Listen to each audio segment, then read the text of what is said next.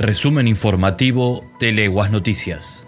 Teodelina, demorado por portación de arma blanca. En la madrugada del 17 de noviembre, personal de la Comisaría Séptima demoró a dos jóvenes de 15 y 18 años en la esquina de Morel y Moreno, quienes se encontraban en actitud sospechosa y al joven mayor le secuestraron un cuchillo. Los uniformados procedieron a su traslado a sede policial junto con el arma secuestrada.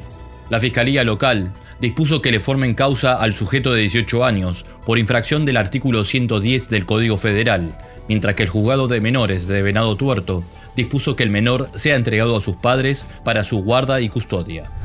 Villa Cañás, tercera edición del ciclo de arte itinerante.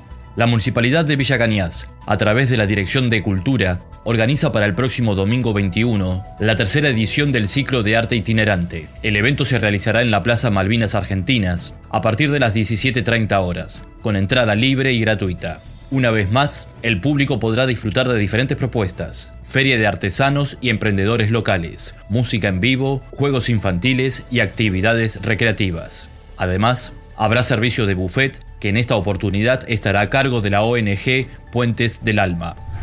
Santa Isabel. Comenzó la transición en la comuna local.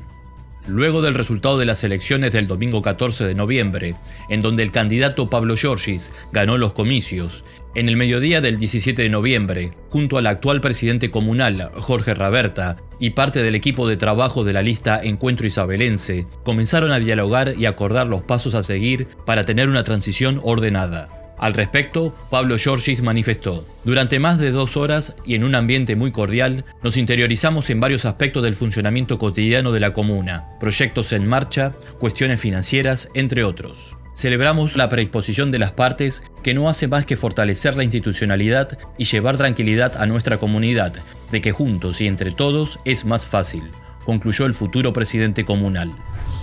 Y hasta aquí llegamos. Para más información, visita leguasnoticias.com. Seguinos también en nuestras redes sociales. Hasta la próxima.